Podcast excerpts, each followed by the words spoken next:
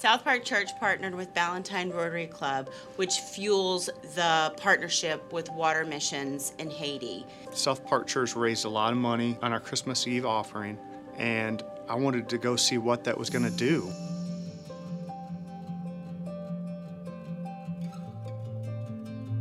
There wasn't any kind of like pre planned service project, not having any knowledge of how to build a well or the engineering experience. We were just going to see the amazing things the funding has done in these communities. We went to recently completed job sites where you see a well and there's people drinking clean water out of it, and right next to that is the gutter where they used to get their water. That's just a trough that's muddy and nasty. Clean water nourishes them. It helps them cook their food. It helps them clean their clothes. It helps them clean themselves. It brings a sense of pride in their community. It really provides an ongoing source of water, not just a hey, we built it and we walk away.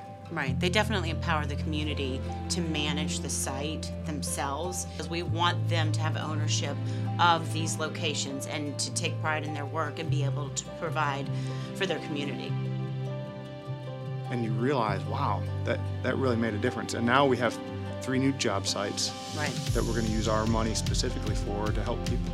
Going to Bayonnais is doable by anybody.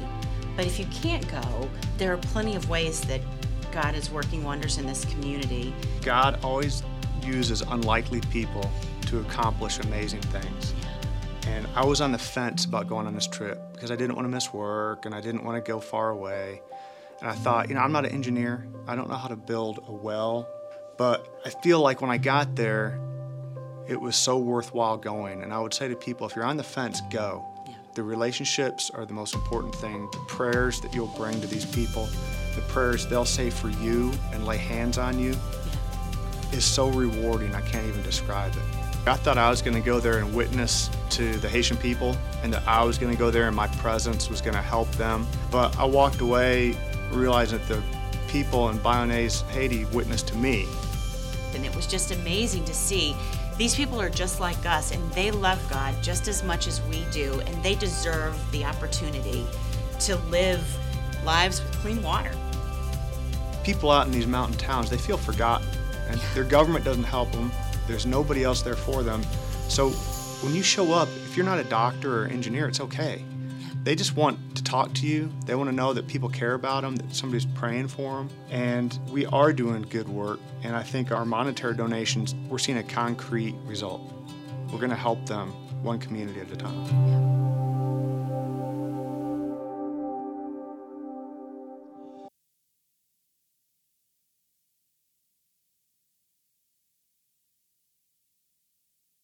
process and all that I'd seen there, and uh, got to see God do some amazing work, and just you know really kind of trying to rest and kind of reflect on the on the flight back.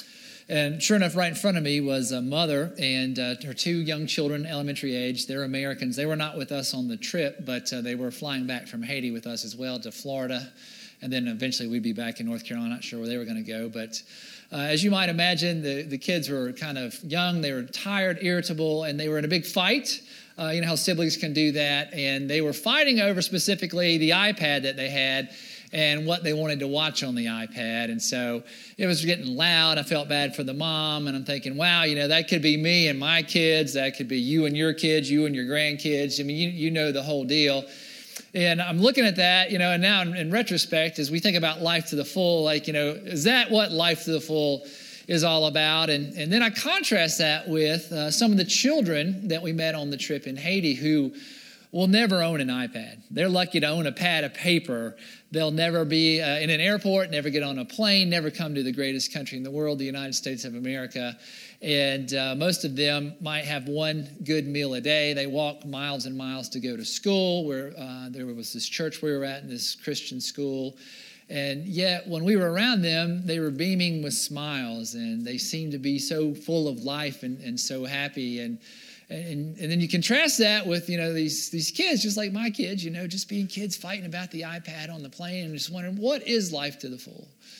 Which of these groups is, is, is living that? And, you know, I'm sure that if uh, we had stayed in Haiti and had a chance to go and follow these kids around that we met that were, you know, super excited to see us and happy and all that kind of stuff, that we probably see a different side of their life that, that we didn't see. If we you know, followed them home that night after walking, you know, a few miles to get home and, and they didn't have any dinner and they went to bed hungry, I'm sure that the smile might not be as bright. Uh, and for the parents who were not able to feed their kids, uh, you know, that evening meal, that, that, that smile might not be as bright or to be there for the funerals of some of their loved ones who died because they don't have access to clean water or don't have access to simple immunizations that, that can cure diseases that we've been able to cure for years and years and years, but they don't have them. They don't have the money for that. And, you know, I think if we spend some time more with the children and, and the people of Haiti, other than just, uh, you know, when we get to see them in, in their best moments, that that we discover that poverty's real and it can stink and there's just some, some tough stuff. And so, again, the question who,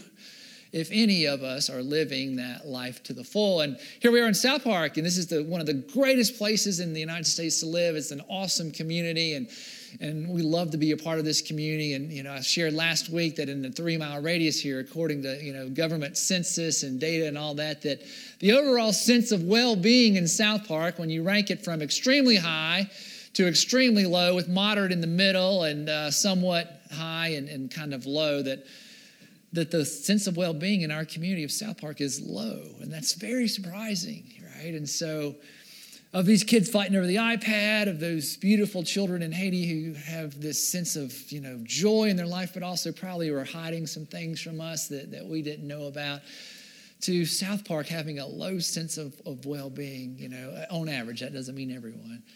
What does it mean to live life to the full?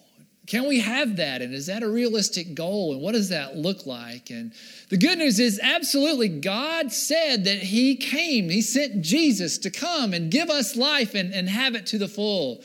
Right? At South Park Church, that's our goal is to help people live life to the full. And and so that's what we've been studying over these past couple of weeks. If you haven't been here, I'd love to just invite you to check out our website, southparkchurch.com. And we've, we've dived into that. We're going to keep doing that. But maybe it's a way to catch you up to speed. You know, that living life to the full is a reality, it's a possibility. That's why Jesus came. And ultimately it's a choice. We must choose to live life to the full. And it's not something that we can you know look back to say eh, in the past i was living life to the full or in the future i'm going to have a full life. And, and those are all good right? Past is good future is good but we've got to figure out a way to live life to the full now. And and that has to be a choice. It has to be a conscious effort to, to seek that out. We talked last week about one of the key ways that people in the bible lived life to the full was through transformation and one of the core values of our church is transformation, that God meets us where we are and helps us become something more.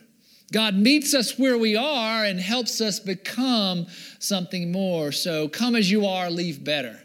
Right? Come as you are, leave better. We talked about the transforming power of Jesus and the transforming power of the Holy Spirit. And, and the goal of that really is to help us to transform our lives to be more like Jesus the perfect person, the perfect human being. You know, we emulate all kinds of people in our lives actors and actresses, and athletes, and politicians, and successful business people. And that's great to emulate all that. But the, the best person who ever lived, the perfect person, Jesus, right? If we want to live life to the full, we need to be more like Jesus. And, and God helps us with that.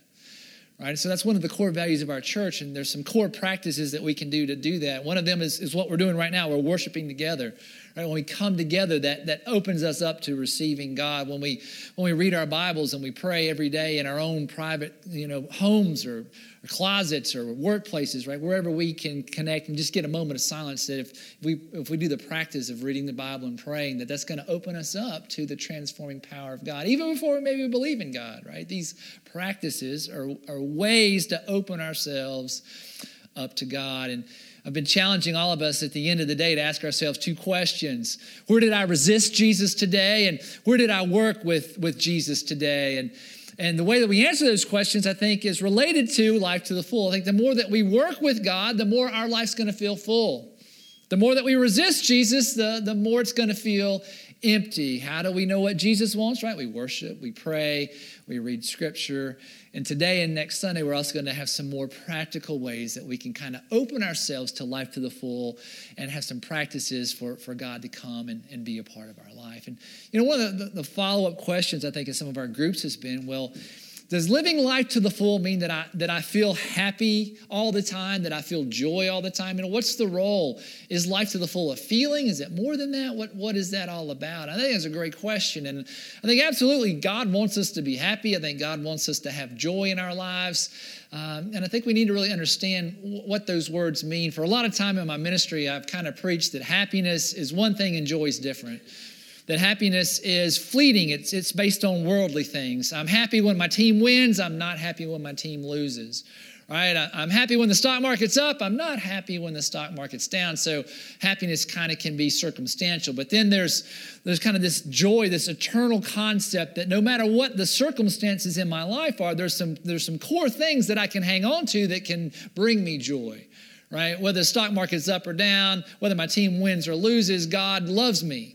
God created me in God's image. God has plans for my life. I'm not alone because God is with me. Right? There, these are I can find forgiveness in God and, and, life to the full in God, and I can release uh, guilt and shame and, and, instead find joy and peace. Right? These are kind of eternal things that no one can rob from me, no matter what's happening in, in my life. Now, I've been reading the, the Bible recently, reading some commentaries, and uh, I'm really starting to rethink the, the use of joy and happiness because in the Bible, it doesn't really distinguish them. Joy and happiness are, are really synonyms, right? Joy, happiness, gladness, right? They're, they're synonyms and they, they mean the same thing. But I think the concept that I was talking about can be found in Scripture, and I think it's true, right? That, that some circumstantial things will bring us joy uh, and, and that can fade or, or stay. But there's some eternal things that will bring us joy no matter what's happening in our lives, right? And so maybe the better question is what brings us joy? What brings us happiness, right? Because in, in the scriptures, uh, it says some interesting things. It says, rejoice in all circumstances, right? Whether uh, the stock market's up, the stock market's down, whether uh, my team won, my team lost, whether the dog the dog peed on the carpet or the dog went outside to pee, right? You know, right? In all circumstances, rejoice. Not rejoice for all circumstances, right? I'm not glad the stock market's down. I'm not glad my team lost. I'm not glad that I'm sick. I'm not glad that my mom died. You know, all those kind of things, right? But but in all circumstances, we can find a reason to rejoice, not for the circumstance, but because those eternal things God God is with us, right? And and, and you know when we think about circumstantial things that make us happy jesus also teaches us uh, in, uh, actually in the bible he says you know take up your cross and, and follow me right?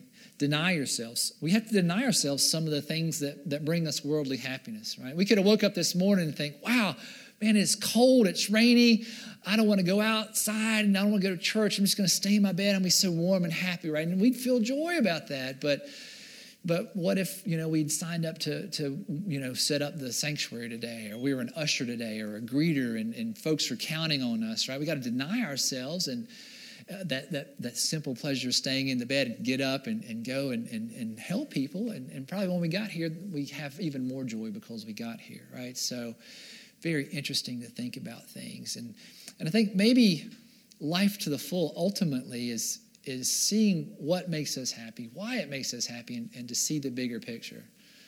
Yeah, the stock market's down. Yeah, the dog peed on the carpet. Yeah, I lost my job. Yeah, you know, my, my girlfriend dumped me. And those circumstances, they stink. But at the same time, at the same time, God is with me. And God loves me. God has plans for my life. I am not alone. There are people in my life that, that love me because God placed them in my life. And so when you look at the bigger picture, there's some circumstances that are going to come and go and, and change and, and that sort of thing, but there's some eternal things that never change. And when we look at the whole picture, then I think we can have an overall sense of joy, an overall sense of happiness, even though our circumstances right now might stink, right?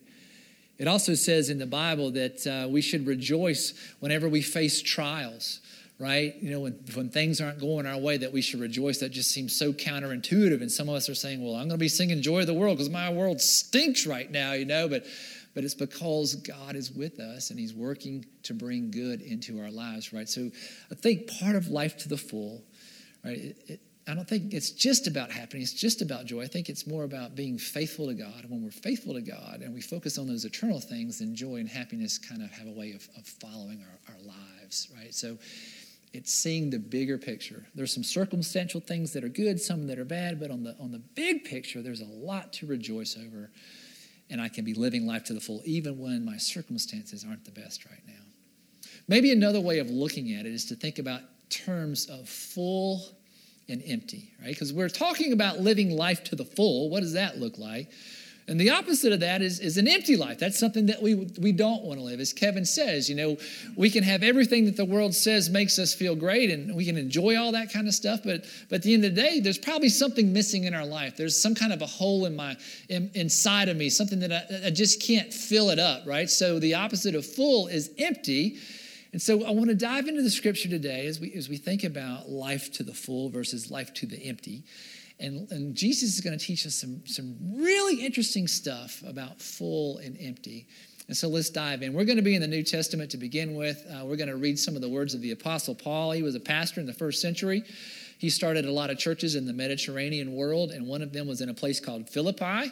And he wrote the, the people in Philippi, the Philippians, a letter uh, talking about God. And so that letter made it into the New Testament, into the Bible. We're going to read some of what Paul says about fullness and about emptiness.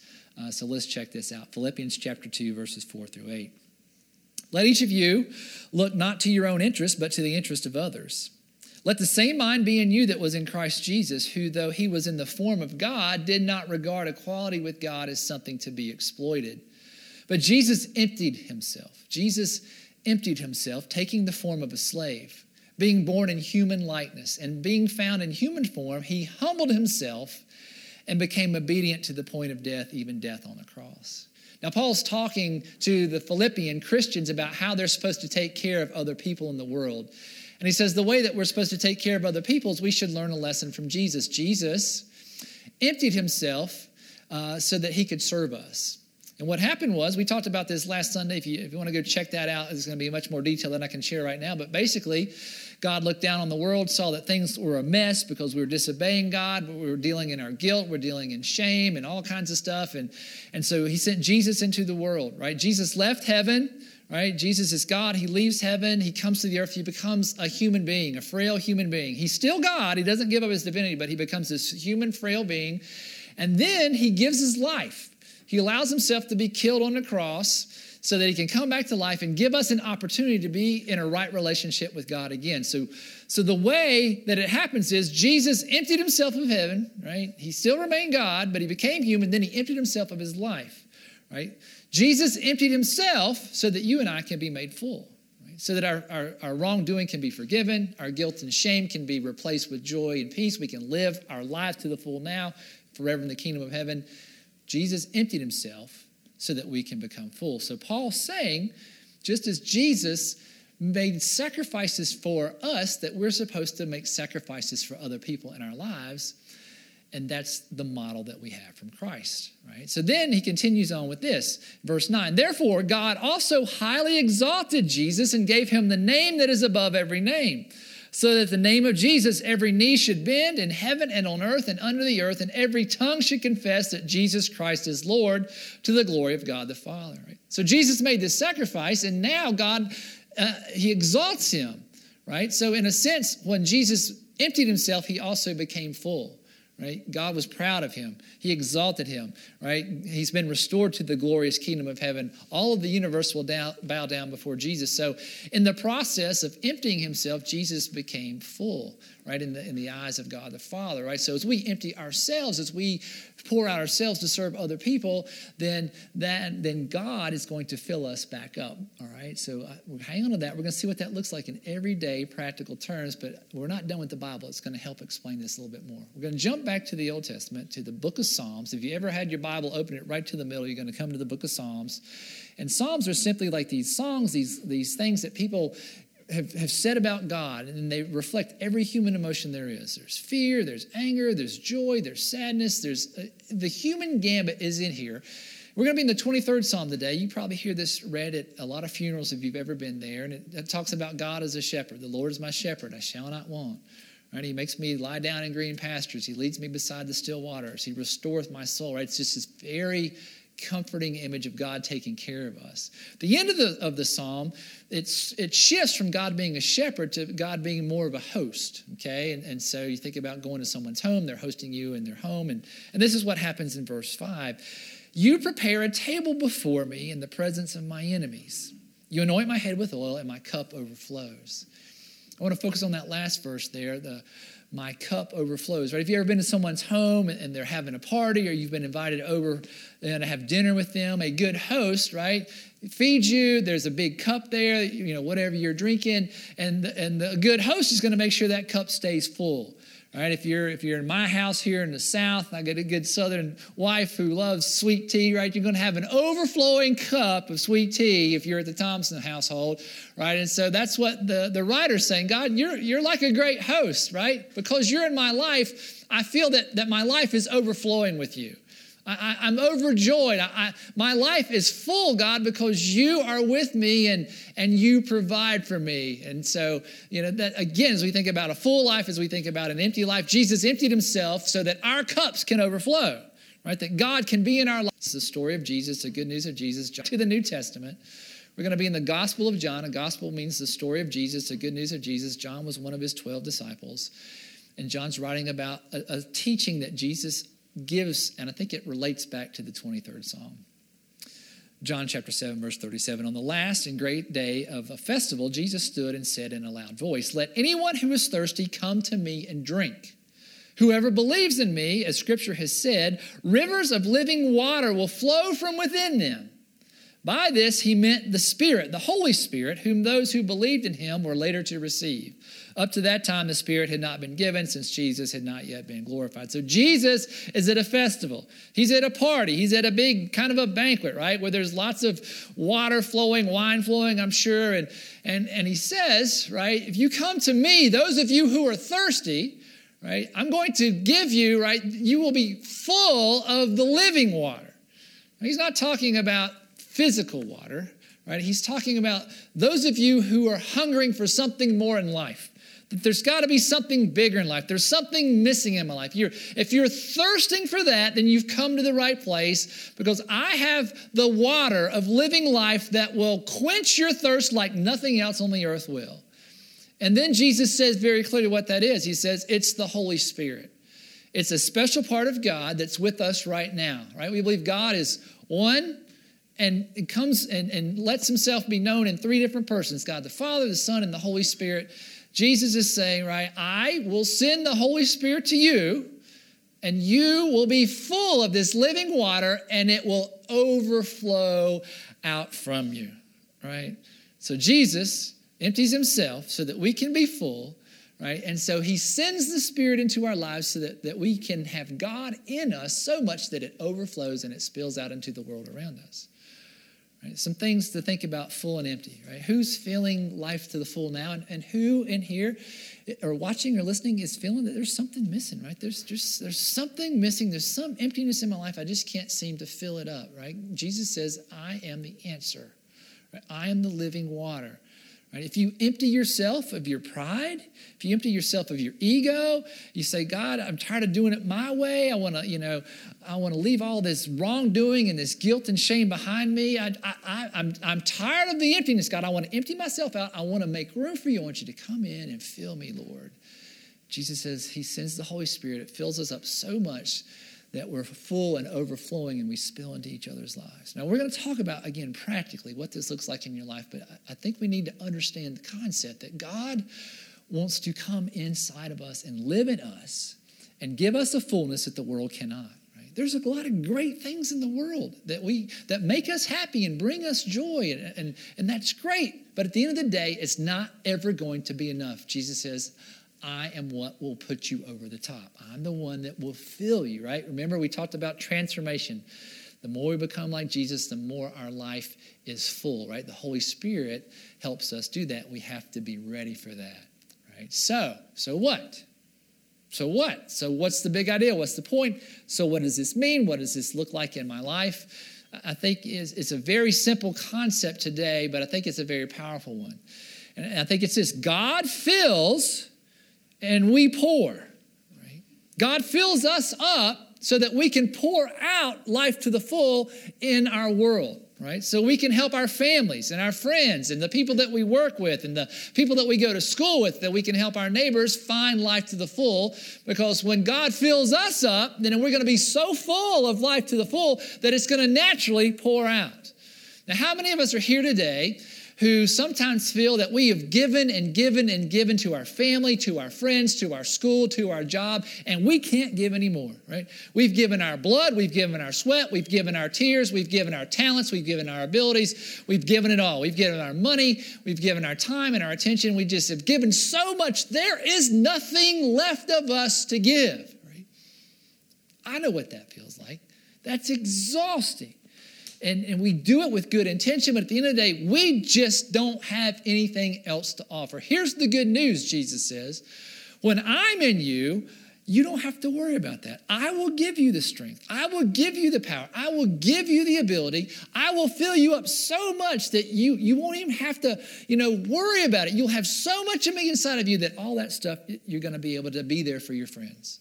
You're going to be able to be there for your family. You're going to be able to be there for your work. You're going to be able to be there for, for people who live in your neighborhood, right? God says, if you empty yourself and allow me to fill you up, then there's going to be enough of you because I am going to be within you and I'm going to flow out into your life, right? Okay, so let's talk practically what that can begin to look like as we think about trying to live life to the full, opening ourselves to God so that we can pour out into other people's lives and help the people that we care about live life to the full. It's not just us, it's the people that we care about. How can we help them live life to the full?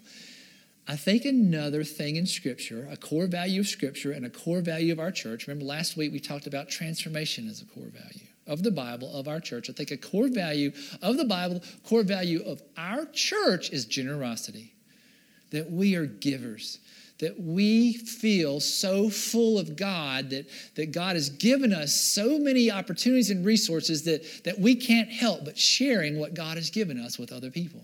Right? To be generous, to realize we have been blessed with so much in the world that it's a joy for us to then invest that back out into other people, right?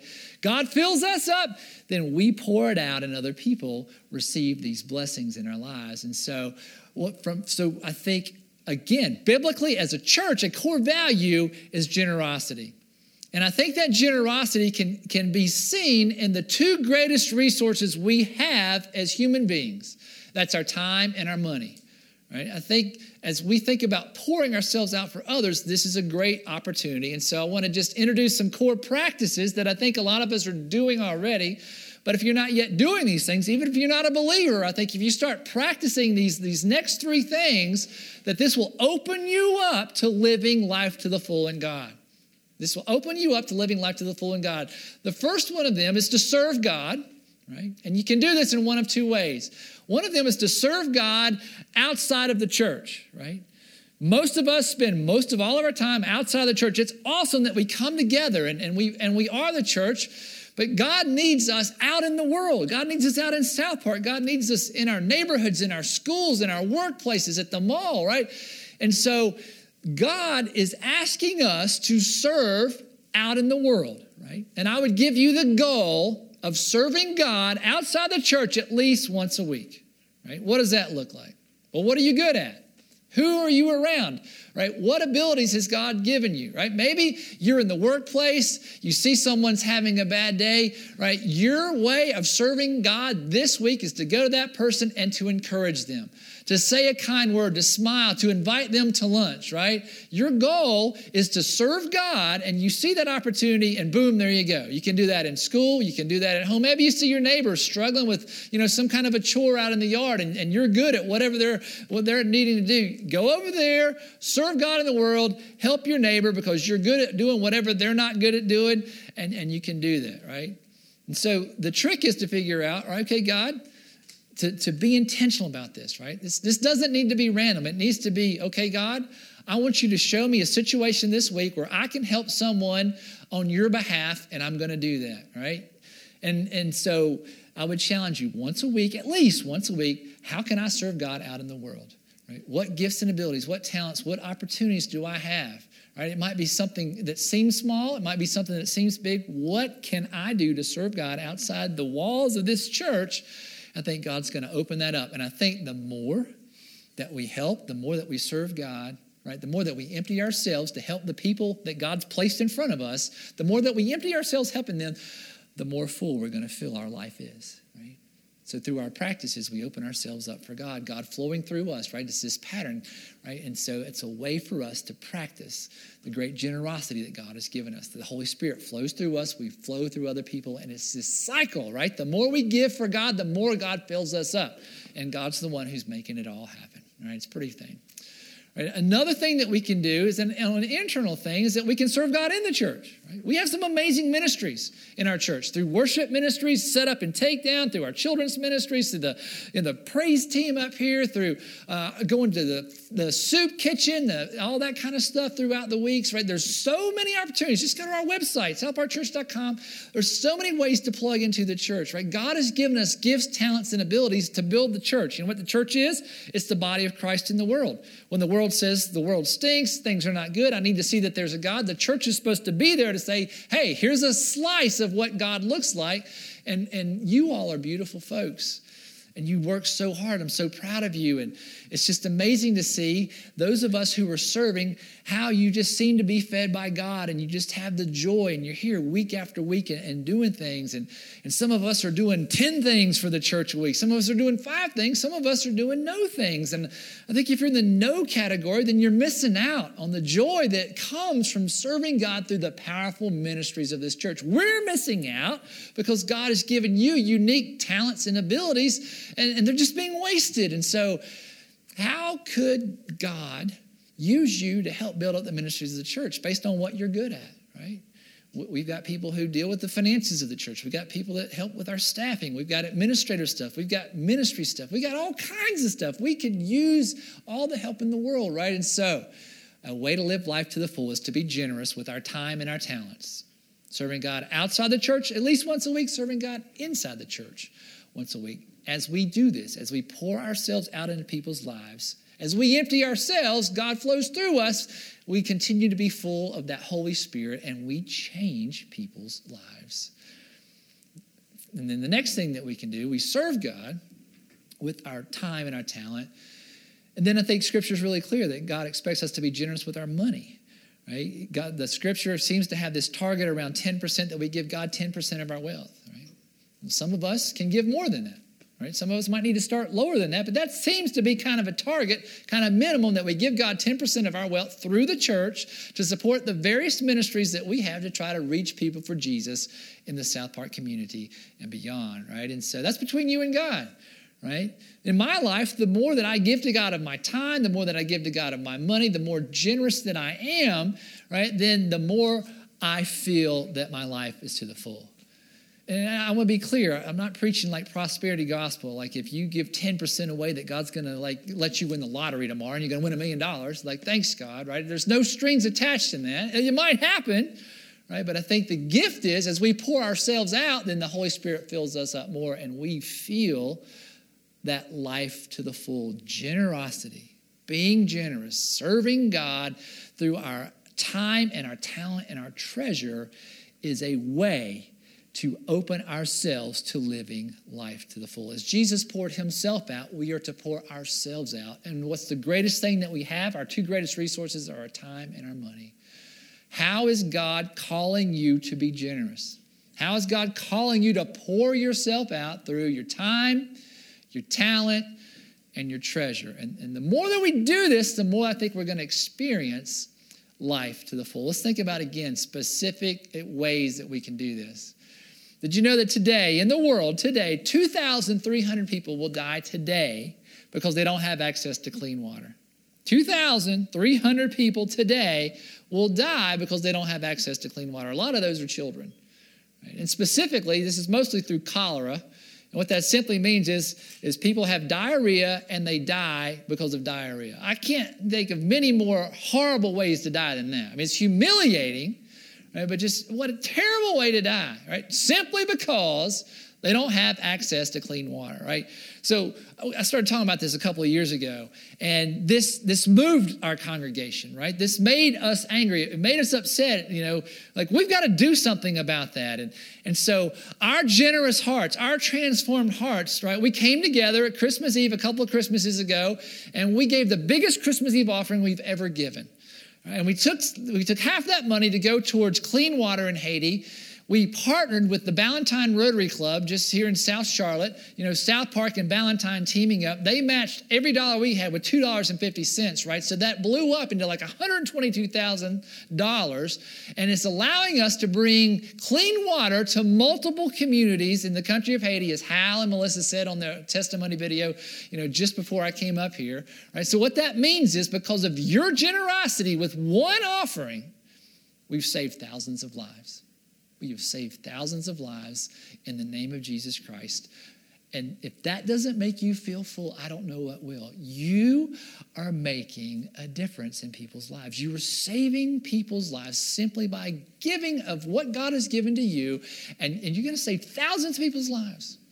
Now, how many of those, those people who were saved in Haiti are going to become doctors or become uh, teachers or going to become politicians that aren't corrupt and, and they can maybe change the entire landscape of an entire country because you and your generosity are living life to the full. Now, what's neat is next um, Mar- next month in March, at the end of March, we're taking 12 people from our church to go back to Haiti. Hal and Melissa were our first wave of missionaries. We're, we're going back with 12 people at the end of March, and we're going to go see the progress that's been made on the clean water places. We're super excited about that, interacting with some of the people of Haiti and uh, we're going to have an opportunity to do that. I'm excited. I'm going. I'm taking my son Luke, uh, who is 11, and I, am praying to God it's going to be a transforming relationship and experience for him.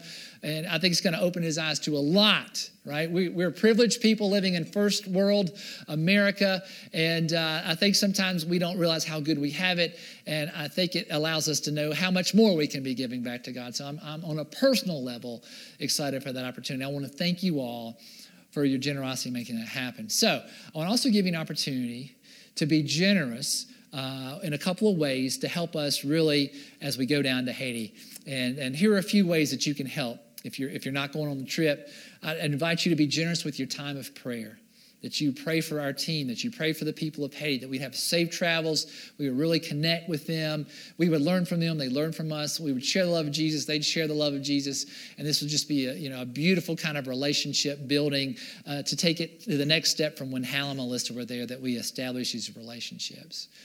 I'd also like to give you an opportunity to be generous with your money. Thank you for what you did with Christmas Eve. And, and here's a couple ways that you can do something else. We're going to be going down and we're going to be taking uh, some of these solar powered lights we're going to carry down in some duffel bags with us. They cost like 65 bucks. We've got a picture here. People, most of the people in Haiti don't have any electricity, but they have a lot of sunlight. And so for 65 bucks, you could buy this solar powered light. We'll carry it down there for you, and you can give uh, a light to a whole family in Haiti, right? The Bible says something about the light of Jesus, right? We can carry the light of Christ down uh, in a very tangible way. $65. You can do that today out in the lobby. We've got people with an iPad. You can scan your card. You can write a check, put it in the in the box out there. You can make a difference. We'll carry those down there. Right. Another cool thing that you can do is that uh, you can just make a general donation to the to the to the trip to help people with scholarships to go on this on this trip. We're going to take soccer balls, things like that. There's lots of things we're going to want to take down there. You can just make a general donation. Again, there's a, Haiti, a whole Haiti section out in the lobby. All you have to do is walk over there and they can help you. And then the final thing, which might be the really coolest thing, is the people from World of God are here. And what they do is, is they help set up sponsorship for the children of Haiti. We're going to be in a, at a town called Bayonnais, Haiti. It's in the north of Haiti. We're going to be stationed at a church that has a school there that reaches like uh, hundreds of kids, actually thousands of kids. And what you can do is for $40 a month, $40 a month, you can sponsor a child to have an education. They'll get an education. They'll get a hot meal, probably the only hot meal they'll receive the entire day. And you can be assured they're going to hear about the love and power of Jesus Christ. Is a Christian school, right? So for 40 days, or $40 a month, you know, a little over a dollar a day, you can make all the difference in the life of a child. And I'm so excited because Luke and I are going to get a chance to meet the child that we sponsor. His name's Ezekiel. I've never met him. He's 16 years old. He uh, four boys in his house, two girls. Their mom, they all live together in a small stone home. Their dad is in Brazil working because he makes more money in Brazil than in Haiti. He sends the money back, which is great, but it's sad that they live apart from each other right? Uh, Ezekiel wants to be an agronomist. Not sure what that is. It has something to do with like farming, right? So he's already smarter than your pastor. And uh, we're going to surprise him. He doesn't know we're coming. And I, I can't wait for my, my 11 year old to interact with this 16 year old boy and see how they can pour into each other's lives. You can you can have that experience, right? We're pen pals now, so they'll they will write a letter in English. They'll translate it to Creole. He'll write a letter in Creole. They'll translate it to English. They'll get it back to us. Um, here's a picture of another lady in our church, Marcia, who has sponsored one of the children in Haiti, and uh, she sponsors a little girl who's not even uh, old enough to write yet. So she drew a picture, and uh, one of the one of the teachers there wrote a, a note to Marcia. Right, so you you can you can pour out yourself, right? Where, where can you sponsor someone for an education and feed them for forty dollars a month? What is that to you and me? I spend more than that on Netflix and Hulu, you know? And so, like, what can we do to pour out in, into someone's life? God feels, we pour. God feels, we pour. You want a tangible way? You want a tangible way, tangible ways to grow in life to the full? Be generous. Be generous with your time. Be generous with your money. Right? Serve God at least once outside the church a week. Serve God at least once inside the church a week. Be generous with your money with God. Right? When we're generous, right? When we empty ourselves, then God fills us up. And we empty ourselves and God fills us up, right? That is making a difference in living life to the full. So I want to leave you with this. I want to leave you with two pictures. And I want you to reflect on which one of these pictures represents your life right now. First picture we got a, we got a picture of a glass. It's kind of half empty, half full, depending on, on what your viewpoint is. And you've got this big bottle that, that's pouring out beside it, right? It's trying to fill the glass up, but the glass is not in the right place, right? The bottle's trying to fill it up, it's just running everywhere. Right? I think this is this is this is a group of people in our lives, a group of people in our country, in our community, right? We try to fill our own glass up. Right? We try to do it with what the world teaches us to do that, right? Success and stuff and accumulating things. And, and all that stuff can be good. Don't get me wrong, it can be good. But at the end of the day, it leaves us wanting more.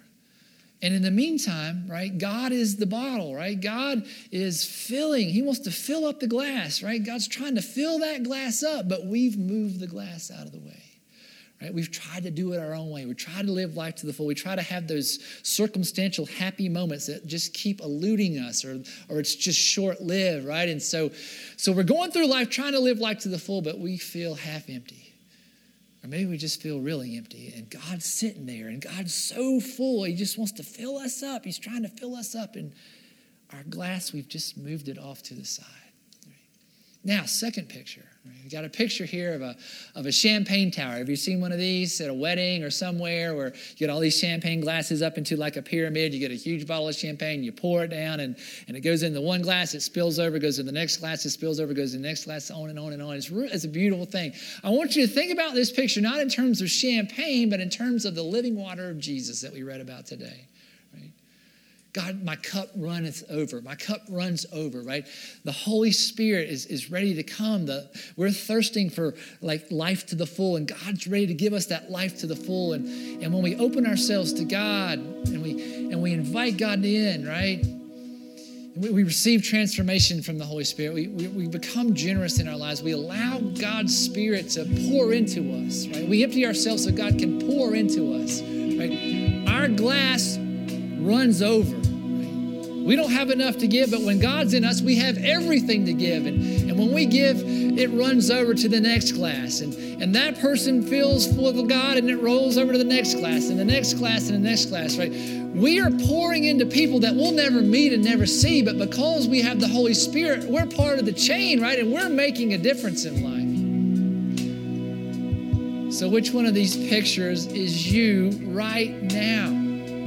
Are you full of God? Are you, are you practicing some of these things of life to the full of transformation and generosity? Do you know what it's like, right, to, to have God flowing through your heart and through your life, and you're pouring out to others with your time and your talents and your treasure, and, and you see the beautiful cascading waterfall of the living water as you're making a difference in the world? Is that the picture that you have? Are you that half empty glass?